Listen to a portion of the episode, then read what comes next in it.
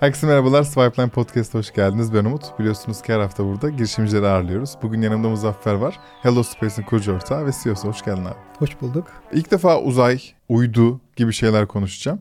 E, o yüzden bence böyle hepimizin öğrendiği bir şey olacak. İyi ki geldin. Ankara'dan geldin. Evet Ankara'dayız. E, bizim için desek böyle yalan mı olmuş olur? Yok Yoksa... sizin için Vallahi. geldik size özel. Teşekkür ederiz abi. Bize ya Hello Space ne yapıyor böyle çok kısa bir bahsetsene. Oradan bir konuyu açmış olalım. Tabii ki e, Hello Space e, önemli bir problemi çözüyor dünyadaki. Şu an dünyada IoT anlamında, nesnenin interneti anlamında ciddi bir iletişim problemi var. Burada neyden bahsediyorum? Örneğin şehir merkezlerinde GSM üzerinden biz e, nesnenin interneti tabanlı verilere ulaşabiliyoruz. Hı hı. IoT datalarını alabiliyoruz. Tabii. Ama şehrin biraz dışına çıkalım. Tarım arazileri. Hadi daha da öteye gidelim. Okyanuslar, Hmm. Dağ, dağın tepesi ve dünyanın %80'inde ciddi bir iletişim problemi var. Ve biz Hello Space olarak uzaydan ürettiğimiz cep uydularla bu problemi çözmeyi hedefliyoruz. Bunun için yola çıktık. Şimdi özetleyebilirim. Şey gibi işte ürettiğimiz cep uydu Evet. Cümlesi acayip kısa bir cümle ve böyle Evet. cep uydu deyince hakikaten ufak cihazlardan bahsediyoruz. Hani şu an ekranda da gösterelim neye benzediklerini. Hı. Ha, e, avucumuzun içine sığan bir şey. Evet. Fakat bu, bu kaç senelik bir iş? Hatta direkt şeyden merak ediyorum. Bu senin ne zamandır içinde var? Hani böyle bir çocukluk hayalinden mi geliyor yoksa sen mühendis olduğun zamanlardan ya da mühendis olmayabilirsin de hani örnek vererek de kendi iş deneyiminden kaynaklanan bir problemi görüp mü başlıyorsun? Bu nasıl yani uzay nasıl başlıyor çok merak ediyorum. Tabii. E, üniversitede başladı aslında. E, Zonguldak Bülent Ecevit Üniversitesi Mühendislik Fakültesi Elektrik Elektronik Mühendisi mezunuyum. Orada e, arkadaşlarla bir öğrenci takımı kurduk. Hı. Uzay takımı. O zaman da model uydular geliştiriyorduk bu alanda bir şeyler öğrenmek için. Ve burada da Amerika'da NASA'nın düzenlediği öğrenci yarışmasına katıldık Teksas'ta. İki kez dünya ikincisi olduk Hmm. burada ve o çok iyi bir motivasyondu. Ondan sonra Türkiye'de Teknofest'te model uydu şampiyonu olduk. Bunlar çok iyi bir e, bizi bu alana sürükleyen motivasyondu. Ardından Türkiye'nin cep uydusunu geliştirdik. Bu nasıl oldu? Aslında ben İlk mi peki bu? Evet ilk Yoksa- Türkiye'de ilk bu boyutlarda uyduyu biz ürettik. Hı hı. Uzaya gönderdik üniversite zamanında. İsmi de Grizo 263A'ydı. Onun da biraz dağınık oldu ama onu da İTÜ'de ben uzay sistemlerinde staj yaptım. Orada laboratuvarda. E, oradan bir arkadaşım vardı. O Hollanda'da Delft'te geçti. TU Delft Üniversitesi'ne geçti. Orada onların bu işte uğraştığını gördüğümde onunla birlikte iletişime geçerek ya biz niye Türkiye'de böyle bir şey başlatmıyoruz? Birlikte sen de destek olursan yaparız gibi bir şeyle yola çıktık aslında. Üniversitede bu işi ilk defa yaptık. Ondan sonra ben mezun olduktan sonra TUSAŞ'a girdim uzay sistemlerine. Orada iki buçuk yıl kadar çalıştım. TürkSat 6A ve SmallGeo gibi büyük uydu projelerinde. Bunlar 4 tonluk büyük haberleşme uydusu projeleri. Hemen şimdi Tabii. çok bilmediğimiz için Hı hı. TürkSat'ı hepimiz biliyoruz. Evet. Kuvvetli muhtemel Türkiye'nin her bir altyapısında TürkSat'ın emeği var Evet. vesaire vesaire.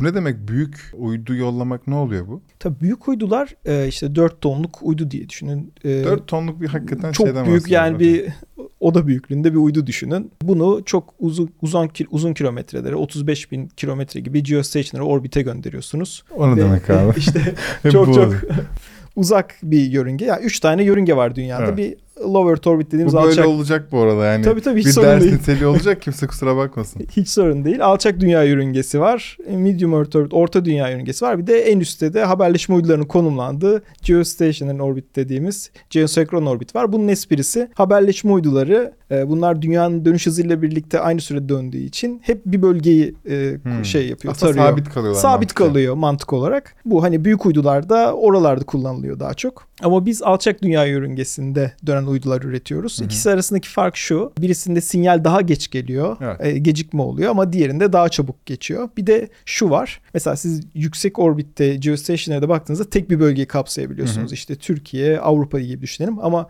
low Earth orbitte sürekli dünyayı dolaşıyorsunuz. Dünyanın her noktasını kapsıyorsunuz döne döne. Dolaşmak ne kadar hızlı bu? Yani bu dolaşmak dediğim şey ne kadar hızlı? Saatte 27 bin kilometre. Çok çok hızlı bir hızla e, gidiyorsunuz. Ve bu sayede hatta hatta işte SpaceX'in Starlink projesi vardı. Tabii. E, Onlar da e, geniş bantlı internet e, sağlamayı hedefliyorlar. Ve onlar da alçak dünya yörüngesinde e, işte şu an en son 4000 küsür duyduları bu şekilde internet hizmeti sağlamaya çalışıyorlar. Onlar da mı cep uydu gönderiyorlar? Yok onlar çok daha büyük Daha uydular büyük gönderiyorlar. Evet. Ama onlar da alt e, şey, alt orbitteler yani en yakın Evet alt orbitteler. yakın orbitteler. E, Bizim farkımız da şu. SpaceX internet bağlantısı sağlamaya çalışıyor. Biz e, cep uydularla çok daha düşük in, nesnenin internet tabanlı data hizmeti sağlamaya çalışıyoruz. E, bunların hepsine geleceğiz abi. Hani neden yapıyorsunuz? Kimler için? Yani bunun ticarileşme tarafında ne gibi adımlar var? Bunların hepsini merak ediyorum ama bir, bir tabanını anlamaya çalışıyorum. E, peki bu 4 tonluk TürkSat uydusunu ne zaman gönderiyorsunuz? Ya onu şey e, TUSAŞ'ta çalışırken gönderiliyordu. Tamam biliyorum biliyorum. ben senin şu an şey o arka hikayeyi bitirmeye çalışıyorum kafamda. Anlamak için. Ne zaman gönderiyorsunuz TürkSat uydusunu? O önümüzdeki yıllarda gönderilecek. Hala bitmedi. Bitiyor. Sen yani. TUSAŞ'ta ne zaman Ben çalışıyordun? e, işte iki buçuk iki yıl önce çalışıyordum. İki Ha, buçuk yıl hala çalıştım. gönderilmedi. Hala gönder- Bunlar Çünkü- uzun işler. Evet. Oradan anlıyorum. şeyi toparlayabiliriz aslında. Şimdi New Space konsepti var. Bu ne demek onu anlatayım. O Hello Space'in çıkış amacını da ortaya çıkaracak aslında. Eskiden e, uzay çalışmaları devletlerin tek elindeydi. Hı hı. Ve çok maliyetli işlerdi. Ve bunlarla birlikte yani devletler bunu fonluyordu. Yani Hı hı. normal bir özel şirketin bu alana girmesi imkansızdı. Çünkü çok büyük bütçeler gerekiyordu. Ve daha sonra Elon Musk'ın işte bu SpaceX'in Falcon 9 roketleri ortaya çıktı. Hı hı. Bunlar geri döndürülebilir, reusable dediğimiz roketler ve bunlar fırlatma maliyetlerini ciddi oranda düşürdü. Ha buradaki en büyük maliyet argeden Evet. ziyade fırlatma Evet, tarafından mı? fırlatma maliyeti Hmm. ve yine arge maliyeti de var ama asıl e, önemli maliyetlerin başında fırlatma maliyeti Ve geliyor. bununla birlikte sizin gibi yeni şirketlere Büyük bir alan açıldı. Aa, Ve garip. uzay devletlerin tek elinden çıkıp artık özel şirketlerin işte SpaceX'te ondan sonra uydu atmaya başladı. Diğer büyük e, özel şirketler çıktı. Böyle bir kapı açıldı. Hello Space aslında bir New Space e, şirketi diyebiliriz. Yeni uzay konseptiyle çalışan bir şirket diyebiliriz. Çok iyi anladım. Peki hikayeni bitirmeni çok istiyorum. O Tabii yüzden ki. böyle sürekli soracağım. TÜSAŞ'tan sonra Hı hı. Hello Space mi var? Orada bir Evet. şey yok. Heh, tamam güzel.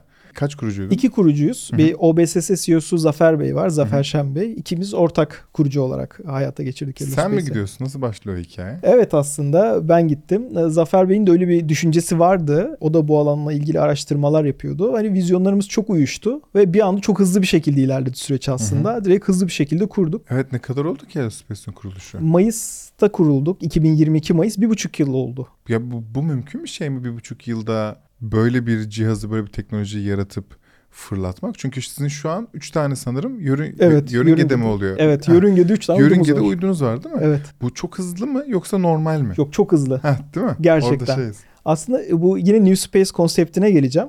Buradaki yaklaşım şuydu. Hani bir roketlerle fırlatma maliyetleri düştü ama bir de şöyle bir yaklaşım farkı oldu. Eskiden uydular 5-6 senede bu TürkSat gibi uydular 5-6 senede üretiliyordu. Hı hı. Ki hala da o şekilde üretiliyor. Neden? Çünkü çok maliyetli uydular ve bunları yerde defalarca 2-3 modelini üretip defalarca test ediliyor. Ve bu uyduların ömrü 15-20 yıl. Onun için yerde defalarca test yapılıyor. Bu da 5-6 yıl sürüyor. İşte SpaceX'te de Elon Musk şey dedi ya dedi ben bu yaklaşım değiştiriyorum. Dedi ki ben roketi atacağım.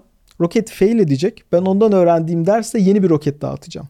Bu süreci çok hızlandırdı. Ondan sonra Falcon 9 roketini ortaya çıkardıktan sonra dikkat edin belki görmüşsünüzdür internette. Hani şeyi paylaştılar. Biz 5-6 sene boyunca roketin fail eden videolarını paylaştılar. Ve ama günün sonunda şuna ulaştılar. Dünyanın en iyi roketini ortaya çıkardılar. Gerçekten öyle mi? Evet şu an en güvenilir roket. Yani maliyet olarak da ve güvenilirlik olarak da biz hani uzayda en önemli baktığımız şey heritage. Yani güvenilirliğe çok bakıyoruz. Hı. Roketin daha önce kaç uyduyu fail edip ettirmediğine. Avrupa Birliği'nde de şey var.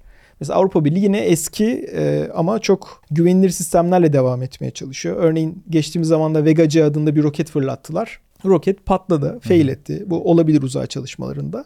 Fakat neredeyse bir senedir roketin neden patladığını dair bir soruşturma yürütüyorlar. Hı hı. Mesela Elon Musk bu tarafta değil daha şey tarafındaydı. Hani Daha atayım deneyelim, patladı aynen. tamam hadi bir tane daha hemen geliştirelim. Ne oldu? Hani bizde de o var aslında. Biz hızlı bir şekilde üreterek aslında şeyden vazgeçiyoruz. Yani yerde bunu yüzlerce kez test etmekten vazgeçip uzayda daha fazla test ediyoruz. Hı hı. Onun için çok hızlı hareket ediyoruz. Ve söylediğiniz gibi günün sonunda bir buçuk senede üç uyduyu uzaya gönderiyoruz.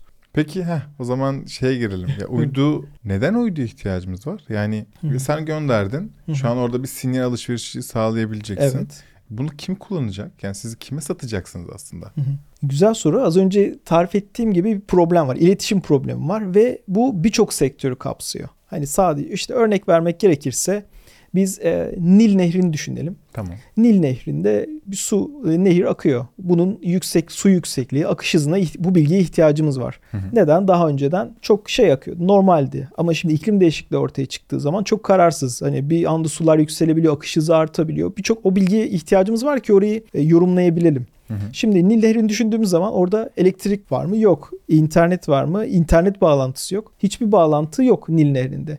Biz oraya kendi sensörlerimizi yerleştiriyoruz içerisinde pil olan ve oradaki bilgileri alıyoruz. Bunu uydumuza, uydularımıza gönderiyoruz. 525 kilometrede bulunan uydularımıza. O uydular yer istasyonuna indiriyor. Oradan da müşterinin hizmetine sunuyoruz bunu. Bu sadece bir alan. Hı hı. Bunun gibi biz e, veri ihtiyacı olan birçok alana hizmet vermeyi hedefliyoruz. Burada istediğiniz sensörü kullanabiliyorsunuz. Bizim en önemli avantajımız biz sadece o sensörü yerleştir şey yansıtıyoruz o bilgiyi. Hı hı. Örneğin siz oraya hangi sensörü koymak isterseniz koyuyorsunuz. Bizim uydumuzda haberleşeceğiniz LoRaWAN protokolü var. Bunun üzerinden haberleşebiliyorsunuz.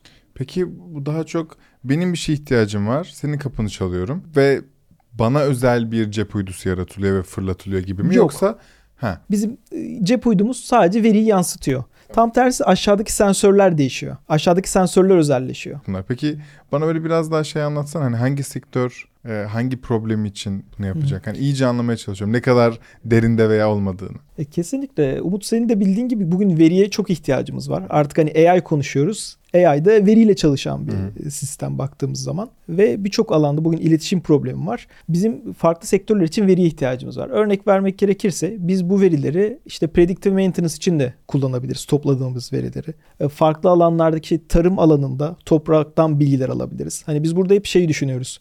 İşte dünyada biz şu an şehir merkezlerinde yaşadığımız için iletişim problemi çok yaşamıyoruz. Ama şehir dışlarına çıkıldıkça ve e, şeyi düşünelim. Örneğin Avustralya gibi bir ülkeyi düşünelim. Yüz ölçümü çok büyük, iletişim kapasitesi düşük ve burada çok sayıda iletişim problemi var. Burada işte hayvancılıkta kullanabiliriz. Hı hı. Mesela şey aklıma gelmişken Dubai'de bir fuara katılmıştık. Orada birisi geldi dedi ki ya benim 150 tane devem var dedi. Bunları bunlardan veri almak istiyorum dedi. Yani günde bir tane veri. Ben develerimin nerede bulunduğunu, son konumunu merak ediyorum. Çölde zaman zaman kaybedebiliyoruz dedi. Mesela Hı hı. bunu yani çok basit bir biz bu işe girerken hiç aklımızın ucundan geçmez deve takip etmek ama e, bu O develere bir verici takılacak. Tabii sensör Sizin boynuna üzerinizden- bir sensör takılacak. O sensör uyduyla haberleşecek ve kullanıcının telefonuna veya bilgisayarına senin deven bu tarihte şurada Okey. gibi bir bilgi ulaşacak. Ya ama işte cep uydusu olmadan sağlanamıyor muymuş? Şimdi ben onu anlamaya çalışıyorum. Evet sağlanıyordu. Şöyle büyük uydularla da bunu sağlayabiliyorsunuz. Ama biz e, bu alanı demokratikleştiriyoruz. Büyük Ha, uydular daha evet. şey e, ekonomik olarak Daha, daha, mı? ekonomik, Okey. ekonomik ve daha ulaşılabilir hale getiriyoruz. Normalde bunlar çok daha pahalı fiyatlara ve real time veri, gerçek zamanlı her saniyede veri alabileceğiniz bir şeye dönüştürüyorlar. Bu şekilde hizmet satıyorlar ve bunun maliyeti çok yüksek. Hı hı. Ama biz diyoruz ki müşterinin aslında real time gerçek zamanlı bu kadar çok veriye ihtiyacı yok. Saatte Devem bir de nerede? alsa yani e, devem nerede? Yani deveden saniyede bir veri almanızın bir mantığı yok. Hani günde bir tane alsanız iki tane alsanız yeterli. Biz bu alanı demokratikleştirerek herkesin bu alanda e, hizmet, veri hizmeti almasını hedefliyoruz. Türkiye'de başka cep uyduyu gönderen var mıydı? Yok biz ilkiz. Değil mi? Üniversitede de ilkiz. An ticari olarak da öncüyüz bu alanda ilkiz. Çok acayip. Helal olsun. Hani bu Çok garip bir şeyden ederiz. bahsediyoruz aslında. Hangi aşamadasınız şu an? Hani bir satış gerçekleşmedi. Şu Yok. an ilk önce bir tane uydu gönderildi. Evet. Sonra iki tane uydu gönderildi. Hı hı. E, hiç fail ed- edişiniz yok ama değil mi? Yani şu da Yok. gerçekleşebilirdi. Hı hı. Siz SpaceX'e koydunuz rokete ve patladı roket. Ve senin orada uydun da patladı. Evet. Orada sana Elon diyor mu ki vay kardeşim özür dilerim abi bu senin paran gibi yoksa o tamamen fail edilmiş bir para mı? Yani bir sonraki fırlatmada hak verebiliyorlar. Ama uydun da gitti. Uydu gitti tabii işte en büyük size zararı o. Hani ilan gelip onu özür dilese de karşılamıyor tabii. Hani uydu Ha, maliyeti size ait. Tabii onun için şey yapmanız gerekiyor. Ayrı bir sigortalamanız gerekiyor uyduyu. Hı hı. Bunu da yapan hani küçük uydular için firma çok fazla yok. E, olan da çok maliyetli. Hani onu sigortalayacağıma fail ederim. Yenisini atarım gibi düşünüyorsunuz. Ne kadar maliyetten bahsediyoruz? Bir uydu yapması kaç para gibi inanılmaz esnaf ağzıyla. Tabii. Şöyle fırlatması e, bizim bir pelik İstanbul uydumuz işte ilk Haziran ayında gönderildi. Sonra iki tane de Hello Test uydusu gönderdik. E, Bunların yaklaşık 25 bin euroya uzaya gönderebiliyorsunuz. Hı. Ama tabii olay şey değil yani fırlatma parası değil. Fırlatma parası en şey en son iş. Onun bir sürü bürokratik süreci var. E, lisans süreçleri var, test süreçleri var. Orada siz SpaceX'te sürekli e, iletişim halindesiniz. Sizden bir şeyler istiyor ve siz onları sağlamaya çalışıyorsunuz. Öyle zorlu bir süreç var aslında. Orada iyi bir know-how bilginiz olması gerekiyor. Ve siz buna cesaret edip başladınız ilk Evet, defa. Ya gayet niye yaptınız abi böyle bir şey? Hani mantıksız değil çünkü çok zor iş. Patlama riski olan bir şey. Ee, pazarı oluşmamış. İlk defa siz yapıyorsunuz burada. Bürokrasi falan da bahsettin ki argesinden bahsetmiyorum bile. Yani onu sadece test edilmesi lazım. O test ortamını yaratmak bile maliyettir. Hani uzaymış gibi yapmak bile o Evet. küçük uydular için bir maliyettir. Niye böyle bir şey yaptınız ya? Bu çünkü şu an şey dünyada da çok e, yeni başlarında olan bir teknoloji aslında. Küçük uydulardan IoT e, bağlantı hizmeti sağlamak ve biz hani burada e, şuna baktık. Dedik yani birçok alanda zaten herkes köşesini kapmış. Burada yeni bir alan var, bir fırsat var ve tam zamanı. Bence bir girişim için en önemli sorulardan birisi zamanlama. İşte hani roketlerin maliyeti düşmüş. Ya ortam olarak bilgi birikimimiz var. Bir kere yapmışız Ee, ve bunu başarabiliriz ve dünyada burada ileri noktalara gidebiliriz. Motivasyonuyla yola çıktık aslında. O vizyonla hareket ediyoruz. Gerçekten dünyada bu alanda öncü şirketlerden biri olmayı hedefliyoruz. Şu an az önce söylediğim gibi MVP e, sürecindeyiz. Hı. Hani müşteriyle POC testi yapmaya çalışıyoruz. Hani biz bu işe başladığımızda hep şey gibi kuruyorduk. Evet hani mühendis kökenliyim ben de bilirsin. Hani mühendislerde şey vardır. Ya kafanda düşünürsün ya böyle problem var. Evet market analizine bakıyoruz. Evet var. O, hadi Yapalım. ürüne yapışalım. Ürünü yapıp pazara çıkalım gibi bir şeyden farklı olarak şunu yaptık. Biz bence en önemlisi oydu. Bu süreçte biz 200'den fazla müşteriyle konuştuk. Birçok fuara katıldık ve bu sorunun gerçekten çok büyük olduğunu farkına vardık. Evet kağıt üstünde vardı ama müşterinin ihtiyacı neydi? Ne kadarlık büyük bir sorunla karşılaşıyor? Hani biliyorsunuz bazı sorunlar nice to have'dir. Ya evet problemim çözülmesini istiyorum ama olmazsa sizin için hayat son bulmuyor. Ama şimdi biz bunun gerçekten çok büyük bir problem olduğunu gördük. Özellikle MENA bölgesinde. İşte Hindistan'ı düşünelim, Dubai tarafları, Suudi Arabistan, Afrika'yı düşünelim. Çok ciddi ihtiyaç Kesinlikle. var ve insanlar hani çok standart iletişimi sağlayamıyorlar ve bizim gibi şirketlere çok büyük ihtiyaç var. Ve bu fırsatı da gördük. Hani pazarda da gerçekten buna çok ciddi bir ihtiyaç var. O bizi daha da motive etti. Biz bu işi yaparız dedik. Kolları sıvadık ve başladık. Ee, nereye gidecek sence? Ben de çok umutluyum. Ee, Çünkü bunu şuradan da görüyoruz. Hani fuarlarda müşteriyle ve farklı kişilerle konuştuğumuzda herkesin çok ihtiyacı olan bir şey yaptığımızın farkındayım. Bence önümüzdeki 5 senede hani dünyada önemli bir konuma gelecek Hello Space. Ha, çok güzel. Peki inanılmaz büyük bir pazar. Hakikaten her yiğidin harcı değil. Ama e, aynı sizin gibi bu işe kollarını sıvamaya hazır olan arkadaşlar var diyelim. Evet. Ne kadar yatırım yapılması gerekiyor böyle bir iş modeline başlamak için? Ya bu tamamen kişiden kişiye değişiyor. Yani burada tek bir fiyat vermek doğru olmaz. Ee, şunun için söylüyorum. Bu tamamen sizin e, business stratejinizle ilgili. Hani kimi şirketler çok daha fazla kişiyle işte 100-150 kişiyle başlayabiliyor. Uzun dönemde büyük sıkıntılar yaşayabiliyorlar. Kimi şirketler biz hani şeyi te- tercih ettik. Şu anda 20 kişiye yaklaşık ekibimiz 20 kişiden oluşuyor. Çok az geliyor yeni Evet. Mesela ya böyle bir iş için. İşte bizim amacımız o aslında biraz Hı. hani kompakt ekiple bu işi başarabilmek. Hı. Yoksa hani şey de yapabilirsiniz. Anladım. Emin olun bu 20 kişi 50-60 kişilik iş yapıyor şu anda. Hı. Ya çok yönlü arkadaşlarla çalışıyoruz ve o sayede başarıyoruz aslında biraz da. Yetenek bulmak ne kadar kolay böyle bir alanda böyle bir iş Kesinlikle zor. Gerçekten zor bir iş. Ya çok niş bir alan. Hı hı. Spesifik bulamıyorsunuz ama uzay çalışmaları multidisipliner. Yani e, siz direkt havacılık ve uzay mühendisliğini alıp bir uydu yapamıyorsunuz. Hı hı. Elektrik elektronik mühendisine, yazılım mühendisine, işte malzeme mühendisine, makine mühendisine birçok insana ihtiyacınız var. Onları toplayıp e, bu sistemle birlikte ortak bir sistem oluşturmaya çalışıyorsunuz. Epey zor bir iş aslında. Uzay turizmi hakkında ne düşünüyorsun? Ya şu an yapılıyor aslında Evet, yavaş başladı. yavaş. Ben ileride daha da sıklaşacağını düşünüyorum. Ya sen bir ucundan tutar mısın bugün? Yani yetmez uydu gönderdiniz. Biraz da insan gönderelim falan. Hello Space'in ileride böyle bir kolu olur mu? Bugün yok ama bu işi başardıktan sonra tabii hani uzayda yeni challenge'lar arayacağız. Ya da sen gitmek ister misin? Evet zor bir soru. Ben çok şey yapamıyorum ya hani henüz. Belki 5 sene sonra fikrim değişir ama Gerçekten. hala bana şey gelmiyor yani. Uzay çok ilgimi çekmiyor Evet ben diyorsun. birilerini göndermeyi tercih ederim mühendis olarak. Ee, sizin dünyadaki insanlar böyle Elon'a karşı bir sempati beslerler mi bu? Çünkü onlar da bir devrim yaptı demek herhalde yanlış olmaz SpaceX'le birlikte. Hı. Ya kesinlikle tabii uzay alanındaki herkes yani yapılan iş çok çok büyük bir iş. Hı hı. Yani gerçekten çok vizyoner bir iş. Hani saygı duymamak elde değil. Yani sektördeki herkes saygı duyuyor. Ama tabii bu da herkesin taptı anlamına gelmiyor. İyi yanları var, değil kötü yanları ya var. canım şimdi Yani- insandan bahsediyorsun. Elon Evet. gibi süper medyatik bir insandan bahsediyoruz. Kesinlikle. Evet ama ben tamamen iş anlamında bakalım bu insana Hı hı. ve uzay tarafında o da çok takık bir insan. Evet. E, acaba sizin dünyadaki insanlarınız Elon'a karşı ekstra bir sempatisi var mı diye merak Kesinlikle ediyorum. kesinlikle var. Var mı? yani Ha, benim de okey. çok büyük sempatim var. Müthiş bir iş çünkü. Şey istiyorum. E, buradaki dinleyen insanlara böyle bir mesaj göndermek istiyorum. Fakat nasıl yapacağım beceremiyorum. Çünkü böyle bence ben de anlamadım orada. Şeyi direkt mesajı vermemde sen yardımcı ol. Yani nerede çalışan, hangi endüstride çalışan insanlar bir baksın e, Hello Space'e. Nasıl bir hizmet almak için baksınlar. Böyle bunu bir küçük mesaj yollayalım ki çünkü şey istiyorum.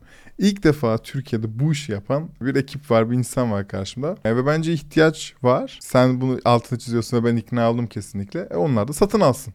Benim kafam böyle işliyor. Fakat hangi sektöre, hangi endüstriye, hangi e, title'a seslenmem gerektiğini anlamadım. Onu belki biraz bana anlatırsan ben de kızım sana söylüyorum gelinim sen anla yapabiliriz. Tabii biz e, B2B e, iş yapıyoruz aslında e, ve hani burada birçok şirketin ihtiyacı olabiliyor. Bir ana işi için, bir işte predictive maintenance için e, dataya ihtiyacı olabiliyor. Veya hatta hani bunda son zamanda acı olarak e, fark ettik aslında. Mesela deprem durumu. Hı.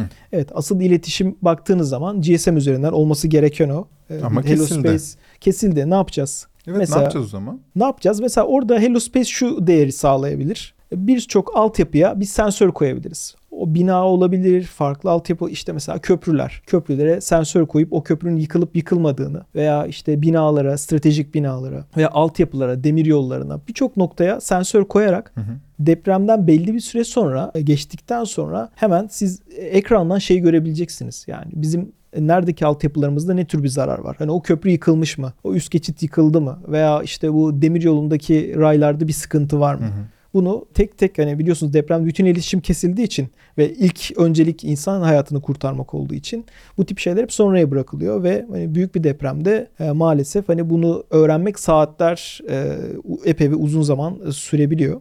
Yani bu noktada backup plan olarak bence Hello Space burada ciddi bir değer üretebilir. Birçok altyapının takip edilmesi gibi düşünebiliriz Okay. basitçe. Umarım almışsınızdır mesajı gibi düşünüyorum. Abi e, böyle son bir mesaj şey istiyorum senden. E, böyle bir veda konuşması gibi yani artık kapatırken e, neye ihtiyacınız var? Bu- Burada kimler dinliyor? Yatırımcılar da dinliyor, talentlar da dinliyor, potansiyel müşteriler de dinliyor.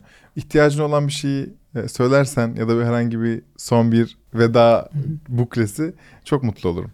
Tabii hani herkese kapımız açık. Özellikle müşteri tarafında, B2B tarafında bizimle e, işte iletişim problemi yaşayan veya bu alana ilgisi olanlar bizimle iletişime geçerse mutlu oluruz. Yatırımcı tarafında stratejik yatırımcıya kapımız açık. E, her zaman görüşmek isteriz. E, normal yatırımcılarla da her zaman görüşmek isteriz. Düşünüyor musunuz yatırım almak gibi bir şey? Bak bunu hiç sormamışım. İyi hatırlattın. Yatırım Tabii almayı düşünüyor E, musunuz? tabii ki düşünüyoruz. Hı. E, yakın zamanda görüşebiliriz aslında. Hı. Çünkü biz bu zamana kadar hep bir product market fit için çalıştık. Hem ürünü daha iyi hale getirmek için çalıştık. Yani fikir aşamasında yatırımcıyla görüşmektense aslında epey bir yol kat ettik. Bir buçuk yılda üç uydu gönderdik. Buradan birçok deneyim elde ettik. Müşterilerimiz, potansiyel müşterilerimiz şu an hazırda bekliyor. Yani şu an aslında yavaş yavaş hazırız bu süreçlere. E, süper. Peki bundan sonra şey nasıl ilerliyor? Eminim ki ilk hedef uzayda birkaç sene dayanabilecek. Kaç sene dayandığını tam bilmiyorum. Ne cep Üç, uyduları üç sene sonra onlar sonra çöp oluyorlar yok mı? atmosfere girip yok oluyorlar, çöp Ha, oluyorlar. yok oluyor. okey. Evet. Peki bundan sonraki adım nasıl oluyor abi? Hani e, şu ana kadar iki sene içinde başarılı bütün tudular halloldu. Bundan sonra daha iyi ürün mü önemli olan? Satış mı önemli olan? Daha fazla uydu mu göndermek? Orada hani şeyi merak ediyorum. Bir sonraki hedefleri. E, Şu an e, POC sürecindeyiz aslında. İlk hedefimiz müşterilerle POC yapmak. Ardından uydu sayısını arttırmayı hedefliyoruz. Uydu sayısını arttırmak neden önemli? E, datanın sıklığı açısından önemli. Hmm. Yani biz şu an 3 uyduyla günde 2 data sağlayabiliyorsak yarın 80 uyduyla saat başı uy- Hı hı. e, veri sağlayabileceğiz. Burada da müşterilerin daha sık dataya ihtiyacı oluyor. Hani Hello Space'in temel amacı önümüzdeki yıllarda çok daha fazla uydu atarak bir takım uydu ağı kurarak uzayda buradan çok sayıda Burada optimum bir sayı var mı peki? Yani bizim ortalama Evet. bu kadar uydumuz olsa iyi olur gibi. E tabii burada seks ya biz şeyde e, yaptığımız simülasyonlarla e, 80 sayısına yaklaşıyoruz şu anda. 80 çarpı 25 bin. Hemen bir esnaf hesaplamamda. Bu şekilde. Vallahi hani- maliyetli ha bu arada baya. evet. ya uzay işi çok pahalı bir iş. Tabii ki hani bu dünyanın her noktasına T0 anında e, ulaşabildiğiniz için e, maliyetli bir iş ama tabii çıktısı da çok değerli. Evet. Yani Ben böldüm seni abi. yok Devam yok et. hiç problem değil. Hani te- temel hedefimiz çok sayıda uydu göndermek. Bu sayede e, saat başı dünyanın her noktasına ulaşmayı hedefliyoruz. Süpermiş. Ben eğer senin ekleyeceğim bir şey yoksa e, kapatacağım izninle. E, senin de son söylemek isteyeceğin bir şey varsa. Tabii ekibi büyütmeyi hedefliyoruz. Önümüzdeki az önce de söylediğim gibi önümüzdeki 5 yıl içinde Hello Space dünyada çok iyi bir noktaya gelecek. Hı hı. Bunun için çalışıyoruz. Ve bu noktada da yetenekli arkadaşlara ihtiyacımız var. O zaman LinkedIn'e mi gelsinler? LinkedIn'e mail- gelebilirler, mail atabilirler. Tamam. Okey. Kendilerini teşekkür ederim gelip anlattığın için. Ben teşekkür ederim. E, Kendinize çok iyi bakın dostlar. Bir sonraki bölümde görüşürüz. Eğer ki işte Umut'cum böyle sorular sor bundan sonra diye öneriniz varsa yorumlara iletebilirsiniz. Ya da Umut'cum bunları konuk al diye önerileriniz varsa onları da yorumlara iletebilirsiniz. Kendinize iyi bakın. Bir sonraki bölüm görüşürüz.